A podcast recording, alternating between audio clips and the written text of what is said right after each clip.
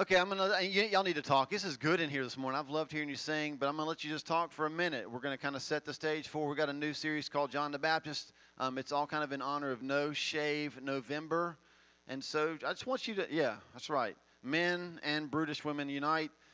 Um, we just want to give you the chance, the chance right there where you are, just with some of your friends, to talk about. Um, let's talk about shaving. So I'm just kind of curious. You don't have to tell me, but just among yourselves the average number of times a week you shave. The average number of times in a week that you shave. If you got a few minutes, go ahead, talk amongst yourselves, and then I'll be back. All right. How many said, how many, does anybody here shave every day? I'm just curious. Shave every day by show of hands? Yes. Do you really shave every day or it just looks like you shave every day? Oh, yeah. Um, who here shaves once a week? Anybody? Once a week? Okay. Anybody just never shave? Does he really not? He doesn't anymore shave. He doesn't even trim it up. Oh, he trims. Okay, good. Maybe scary. Have you noticed that beards are big now? Um, I think we can thank four men for that. Do we have a picture of these guys? Yeah, we can thank those guys, can't we? Thank you, Duck. I ran it into the ground dynasty. Um, but in all honesty, beards are bigger than one TV show. In fact, I didn't know this until this week when I was getting ready for this whole series. But they have a national and world beard and mustache championship. Did you? Did anybody know that? Did you know that yesterday in Germany was the world beard and mustache championship? And if you spell mustache M O U in your Word document, it'll say you misspelled it, even though that's the correct spelling. Oh, so I had you until I said that. I see how it goes. So I brought some pictures. Some of the people that were in the World Championship yesterday were in this one. These are pictures from the National Championship in New Orleans in September. They get better. Just just flip through them. Just take your time. Just just let let the gloriness just soak in. That person's a devil worshiper. There's no doubt about it. That's actually Will Ferrell. No, it's not really. Just, just kidding. That could be James. That could be you. That could. nice. Yes. We've got a few more. Just take your time. Just. I want to grab those.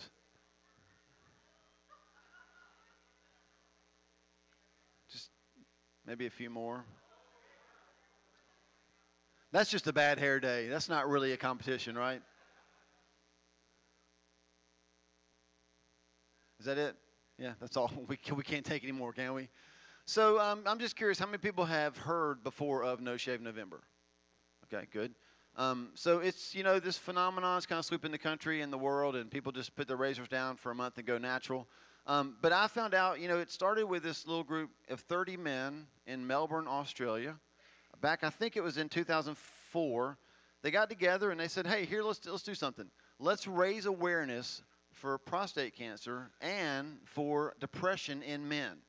So 30 men get together in Melbourne, Australia, 2004, and they say, hey, let's just go one month and grow mustaches. And that became known as Mustache November. And you're a loser. Awesome. That's my sister. It was close. If you shorten it, if you shorten it, it became known as Movember. Have you ever heard of Movember?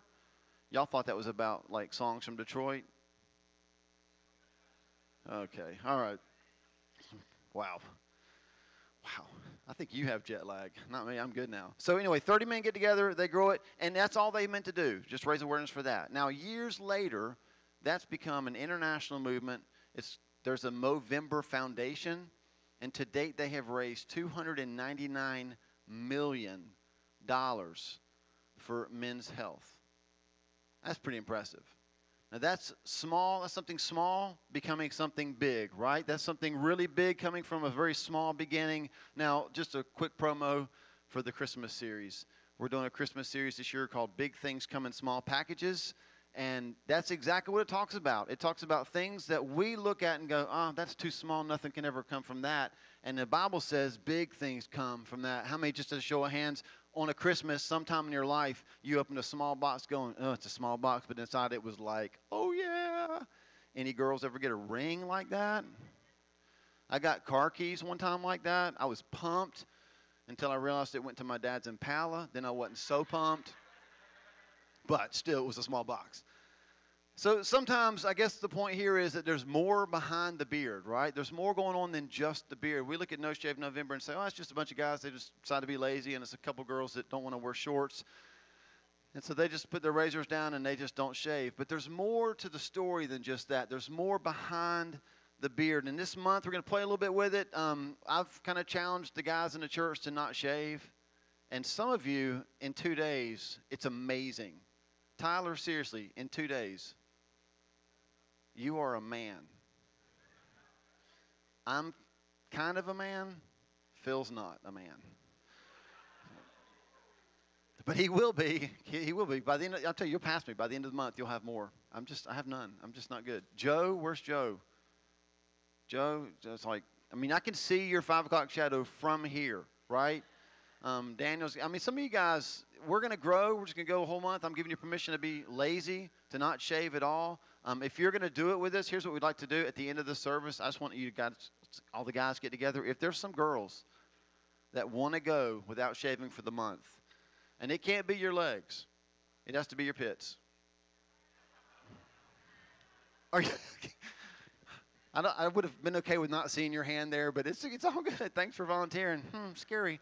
I'll be preaching on this side of the platform now.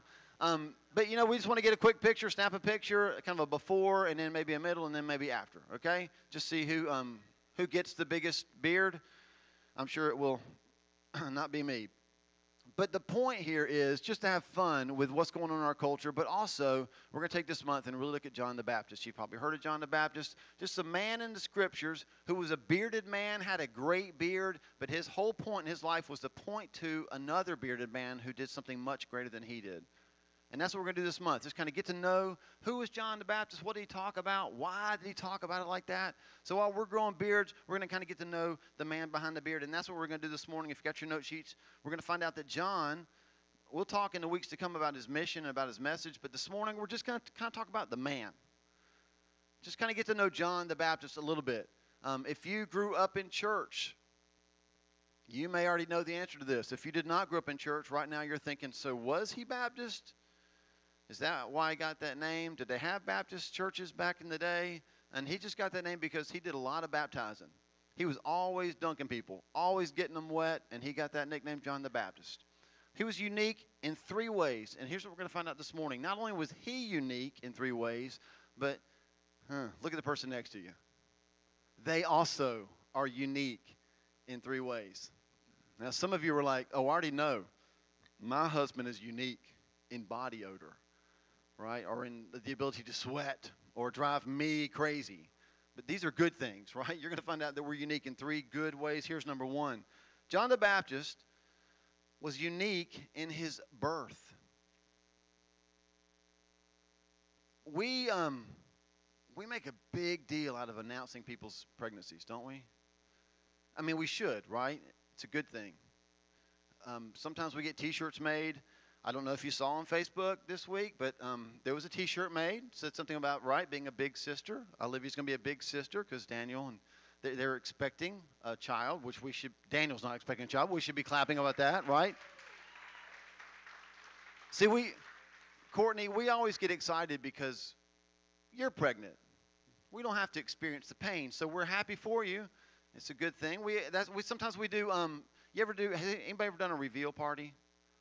Like you get balloons, yeah, pink, whatever, blue, just kind of let people know what gender your baby's going to be. Um, Wendy and I, you know, we did a T-shirt thing, and that was fun, but a little boring. So well, we gave the gift of urine one Christmas to um, Wendy's mom. I think some of you know this story. We just kind of wrapped up the pregnancy test and gave it to her.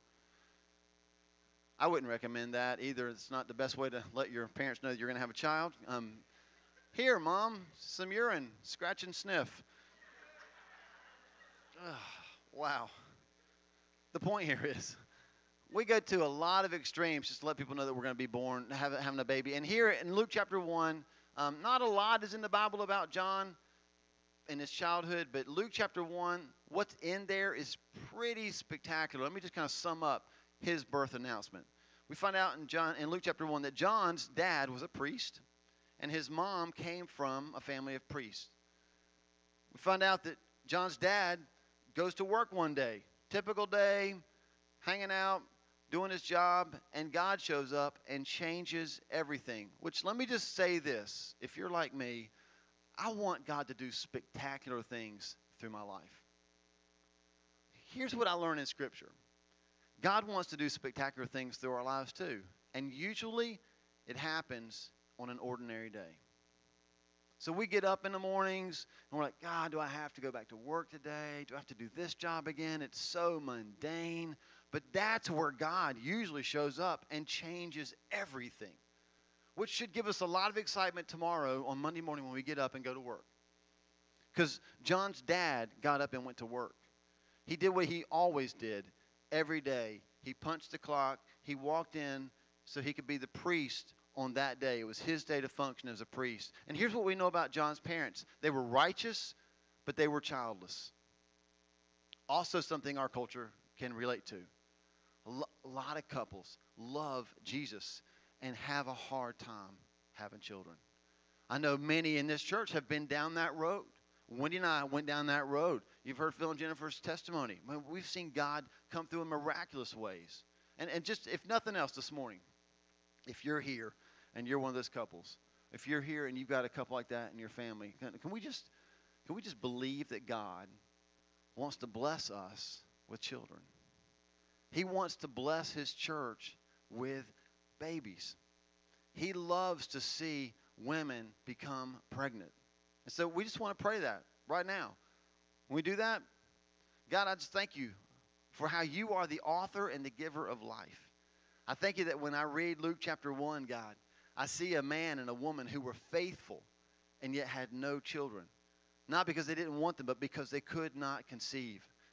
And I thank you that one thing that we learned from John and his life is that you are the giver of life. And we just pray, God, for families in our church, um, for, for families that are friends of people in our church. God, that you would bless them with life. In your name, Jesus. Amen. So, Luke chapter 1, John's dad is doing what he always does. He walks in and he meets an angel at work. Anybody ever had that happen? Like, I've met Satan at work. He's my boss, right? but he meets an angel at work, and here's what he finds out. I'm just going to tell you what he finds out about his son. His son's promised in verse 14, he finds out that his son will bring people joy. In verse 15, he finds out that he will be great in God's eyes. And I did some studying on the word great. Here's what it means it means visible phenomena. It's like when we say, hey, you're great. Thanks. I don't know what that means. But in this, when God said to the angel, Your son will be great in God's eyes, the word for great literally meant visible phenomena. There will be things happen in his life, through his life, that people will see that will be great in my eyes. That's what God said. Man, I love that. We just want to come up with the right name for our kids, right? But that's a promise. Your son will be great in God's eyes. He said in, in verse 15, Your son will be filled with the Holy Spirit in the womb. You know what that's called? Womb service. Hmm. Thank you. And then the last one, which we really need after that, that's a terrible joke. He was called to bring people back to God. Don't you love that? So here's here's um, his dad. He's in there being a priest. He's doing what he's always done. So I'm assuming there's some shedding of some blood. There's some animals. There's a lot of stuff going on that he always does. And then right in the middle of it, there's an angel shows up. Hey, guess what? You don't have children, but you will. You're going to have a son. You're going to call his, his name John. There's no John in his lineage. You're going to name him John. And here's what he's going to do. Four things he's going to do. He's going to bring people joy. He's going to be great in my eyes. He's going to be filled with the Holy Spirit in the womb. He's going to bring people back to God. I don't know what your birth announcement looked like, but that is an awesome birth announcement. I mean, this is a man walking out, right? You would think ready to tell the whole world what God's going to do through him, except he couldn't do that because he didn't believe the angel. So, because he couldn't believe the angel, the angel said, Well, listen, here's the deal. It's going to happen, but you don't get to talk yet. So he walks out. You read it's in Luke chapter one. You can read the Bible. He walks out and literally gets to do charades with the people around him to let them know, hey, okay, angel.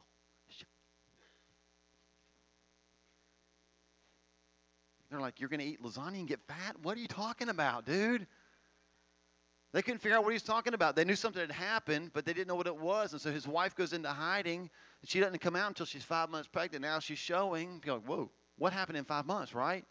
And then they have the child. That was the whole birth announcement because he didn't believe he had to, he couldn't tell anybody about it. John was born without a doubt in a unique way. But here's the great news. So are you. So was I. Psalm 139, verses 13 through 16. Turn to that real quickly. Psalm 139, verses 13 through 16. Here's what God did for you, for me, when He created us. It says this For you, God, created my inmost being. You knit me together in my mother's womb. I praise you because I, everybody say, I. I am fearfully and wonderfully made. Your works are wonderful. I know that full well. Which you should so use that line Guys, if you're picking up a girl, use that line. I am fearfully and wonderfully made. God does good things, and I'm one of them, baby. I mean, you won't get a date, but you'll feel good about yourself when you're done. Verse 15 says, My frame was not hidden from you when I was made in the secret place. When I was woven together in the depths of the earth, your eyes saw my unformed body. All the days ordained for me were written in your book before even one of them came to be. The person sitting next to you, there's nobody like them.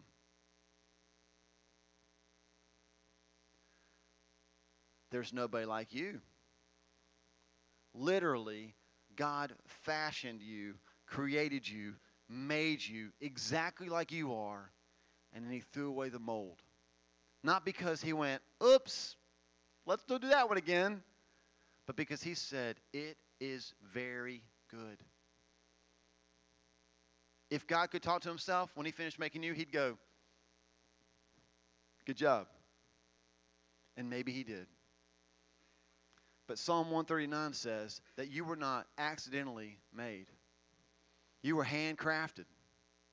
You were literally handcrafted. You are a masterpiece from the master. So we read about John's birth and we go, man, that's really unique. Now, I don't know if an angel showed up at your dad's workplace and announced you. Maybe they did. I don't know. But I know this seeing you, knowing what it says in Psalm 139, you were unique in how you were born. You were unique in how you were fashioned and made. John was unique in his life. That's number two.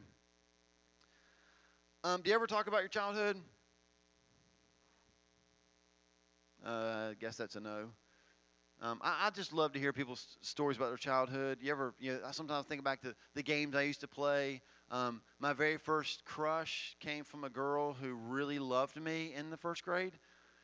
And she wrote the little, you know, do you like me? Check yes, no, maybe thing. And all happened on, on recess on a Monday. On Tuesday, it was over.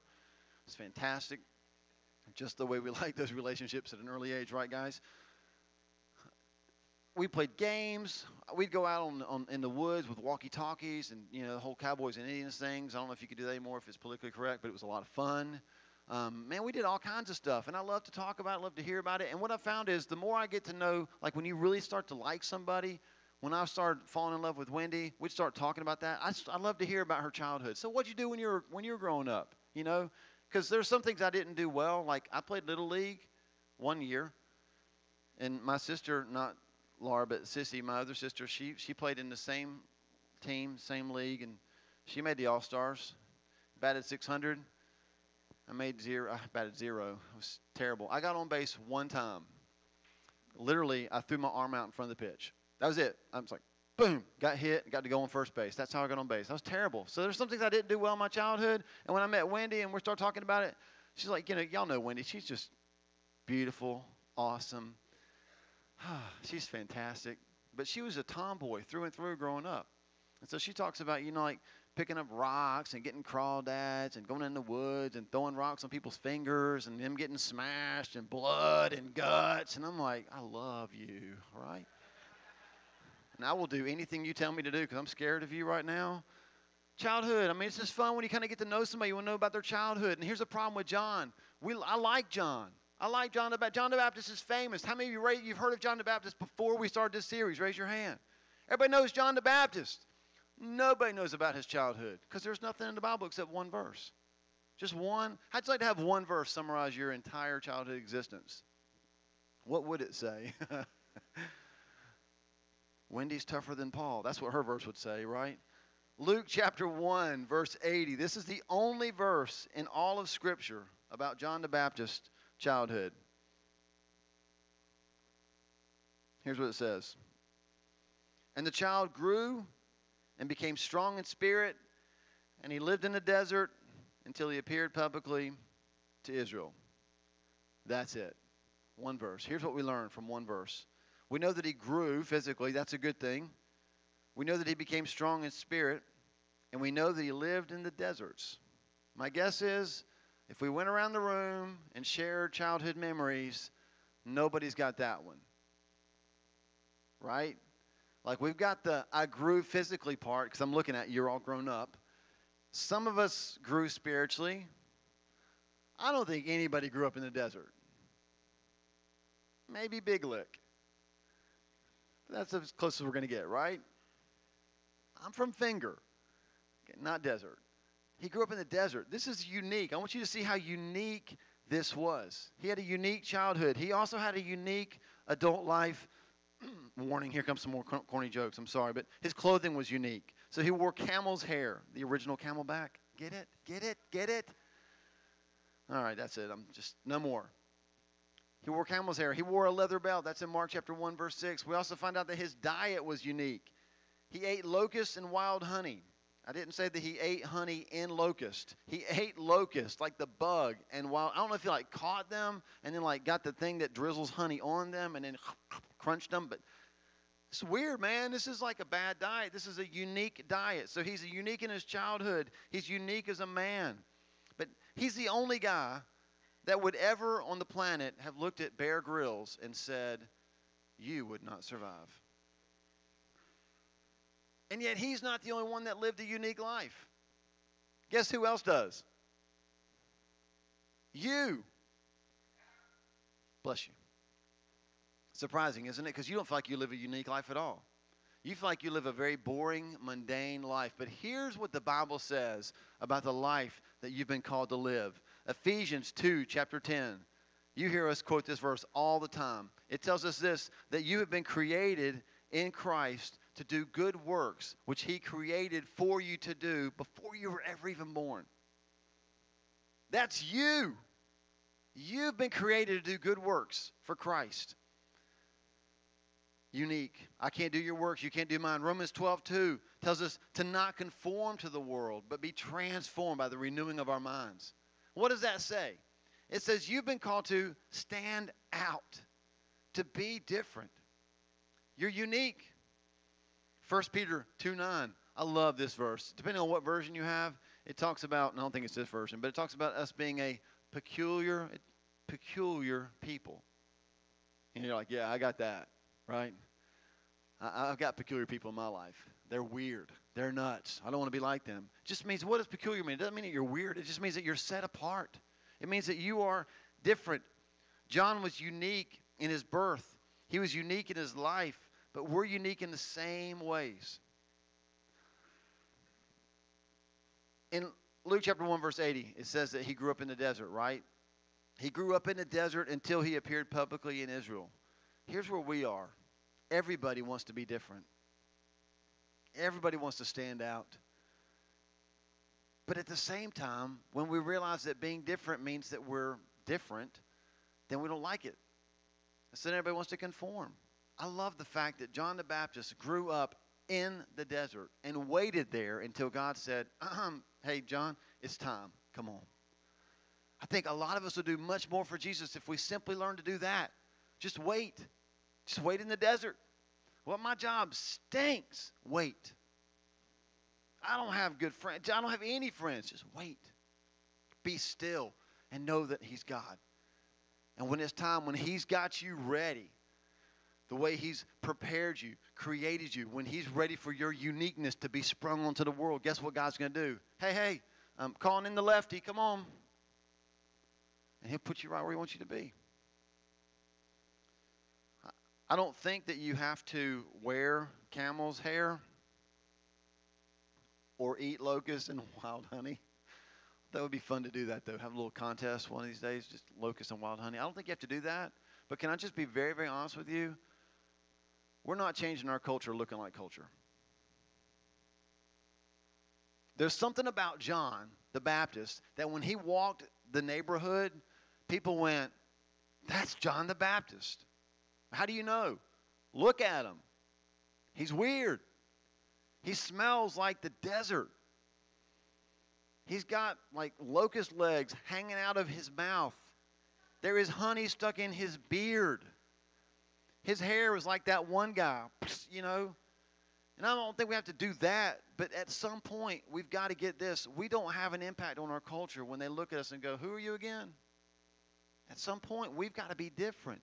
And so, what does God call us to do? He creates us in our mother's womb with unique gifts, a unique skill set. And then He asks us to live a life that is set apart, created for good works to glorify Him, not ourselves. Do you get the picture here? We're supposed to be a little bit different than other people. The real question is why? Nobody eats locusts and wild honey for no reason at all. I'm, I'm amazed at athletes and just the, the, what they put their bodies through to train. You know, Olympic athletes amaze me more than anybody else. They'll spend years, their whole life training for literally, like if they run track, if they're the 100 meters guy, they have run, they've, they've trained their whole life for eight seconds, nine seconds, whatever. Blows my mind. Nobody does all that stuff for no reason. Nobody in here is volunteering to be different just to be different. The, the question is why? Why was John so unique? Why was his birth unique? Why was his life unique? Why is your birth? Why are you created unique? Why am I created unique? It's for one reason because he had a unique purpose. John was unique in his purpose. The next couple weeks, we'll start talking about mission, message, but for now, and we just say this the purpose of God in John's life was that he would be led. It's, that's what led him to a unique birth and life. It was the purpose of God. John knew something early on that would guide his life and his choices. He knew that he was born with a unique purpose. He knew that purpose was prophesied over him in front of all who were present to hear it. Here's what it says in Luke chapter 1, verses 76 and 79. Let's read that. This is his father, what his father said about John the Baptist after he was born.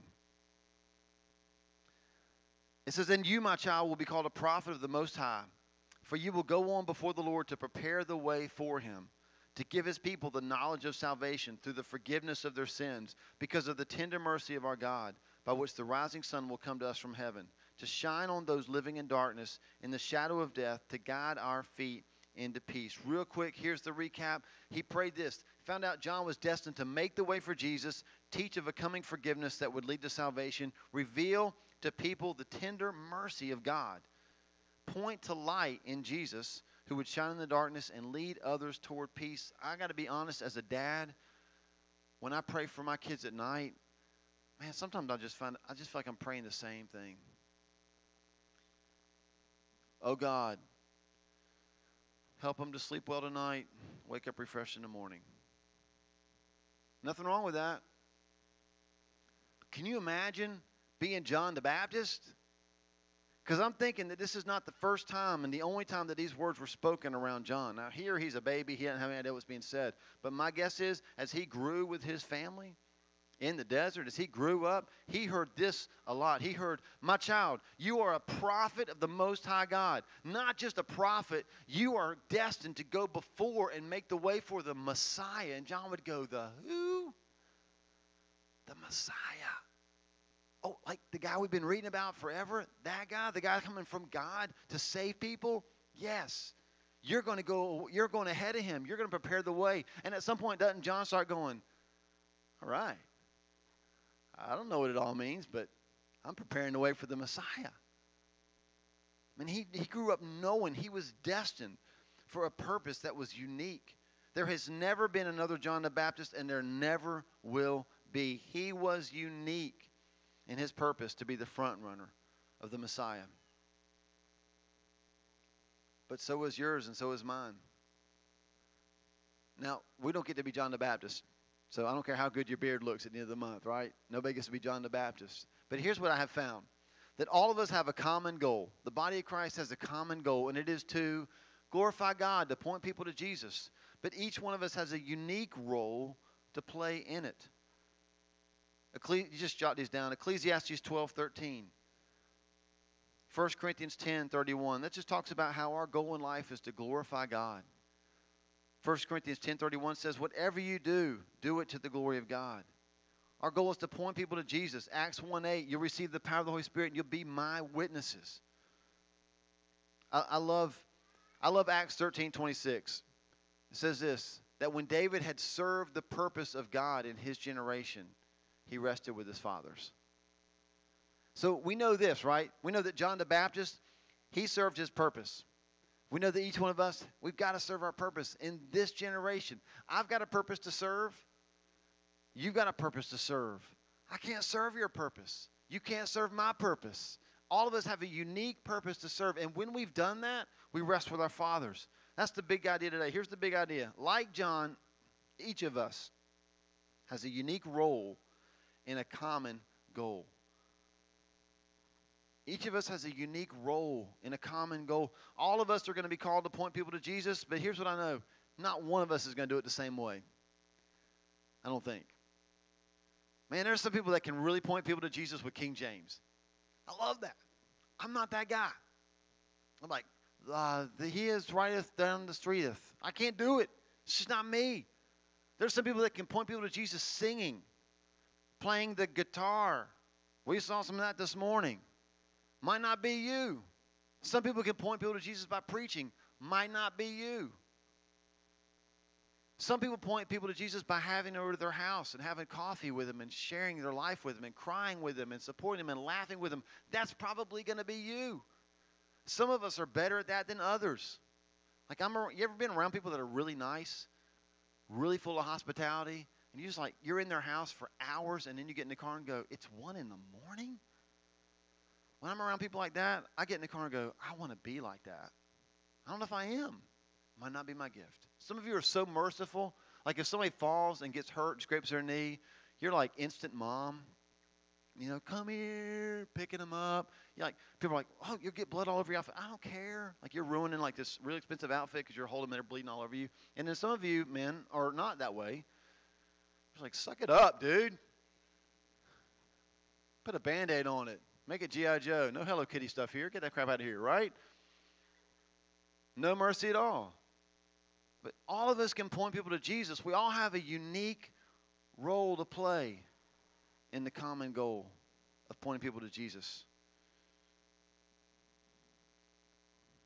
All this month, um, we'll be growing beards, mustaches. We hope that those will set us apart as unique, but I, I want to just wrap this up showing you one last picture. Hopefully, this last picture will help me to illustrate to you the uniqueness comes more from who we are than from what's on our face. Go ahead, put that last picture up. Fantastic. Thank you. Just kind of, let me just kind of glory in the moment here for a second.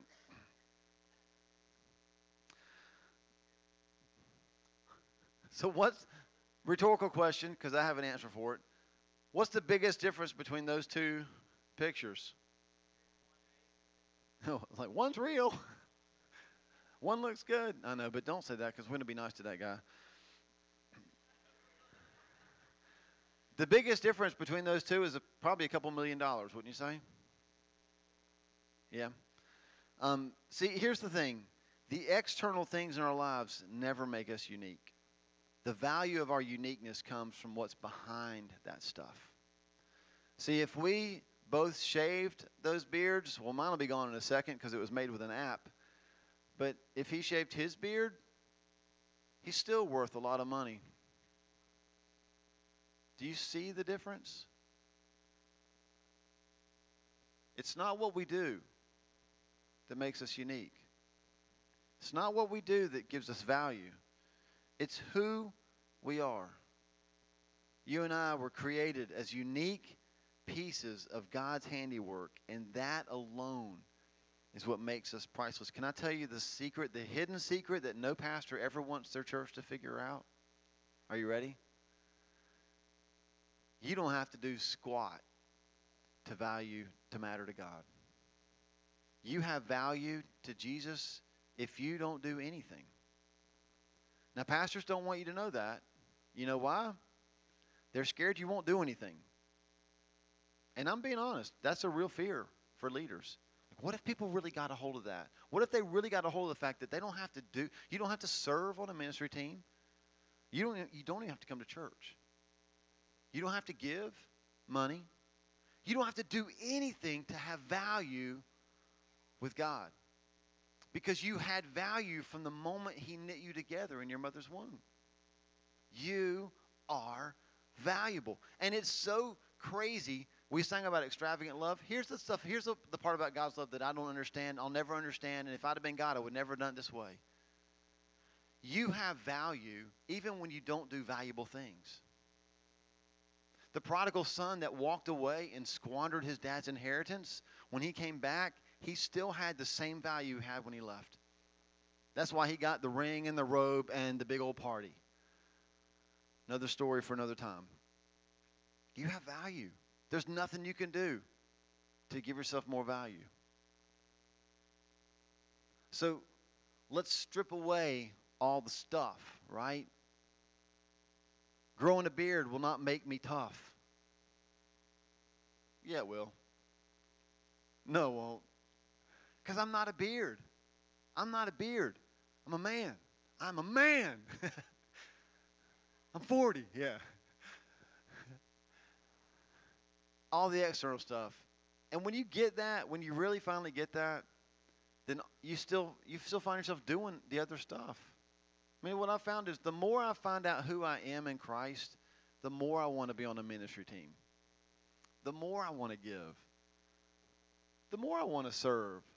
The more I want to tell people about Jesus. But not because it makes me valuable, but because he made me valuable and I just want him to make I want everybody to know how valuable they are. So here's my prayer for us during this series. My prayer for our church, each one of us, is that we will live our lives knowing how valuable we are to God, how valuable we are to one another, and that together we'd find our unique role in the common goal of helping others draw near to God through Jesus. Let me read that one more time. It was really long, and then we'll, we'll pray. My prayer is that each one of us will live our lives knowing how valuable we are to God, how valuable we are to one another, and that together we would find our unique role in the common goal of helping others draw near to God through Jesus. John was unique in his birth, he was unique in his life, he was unique in his purpose, and that's a great story. But the really good news is that so are you.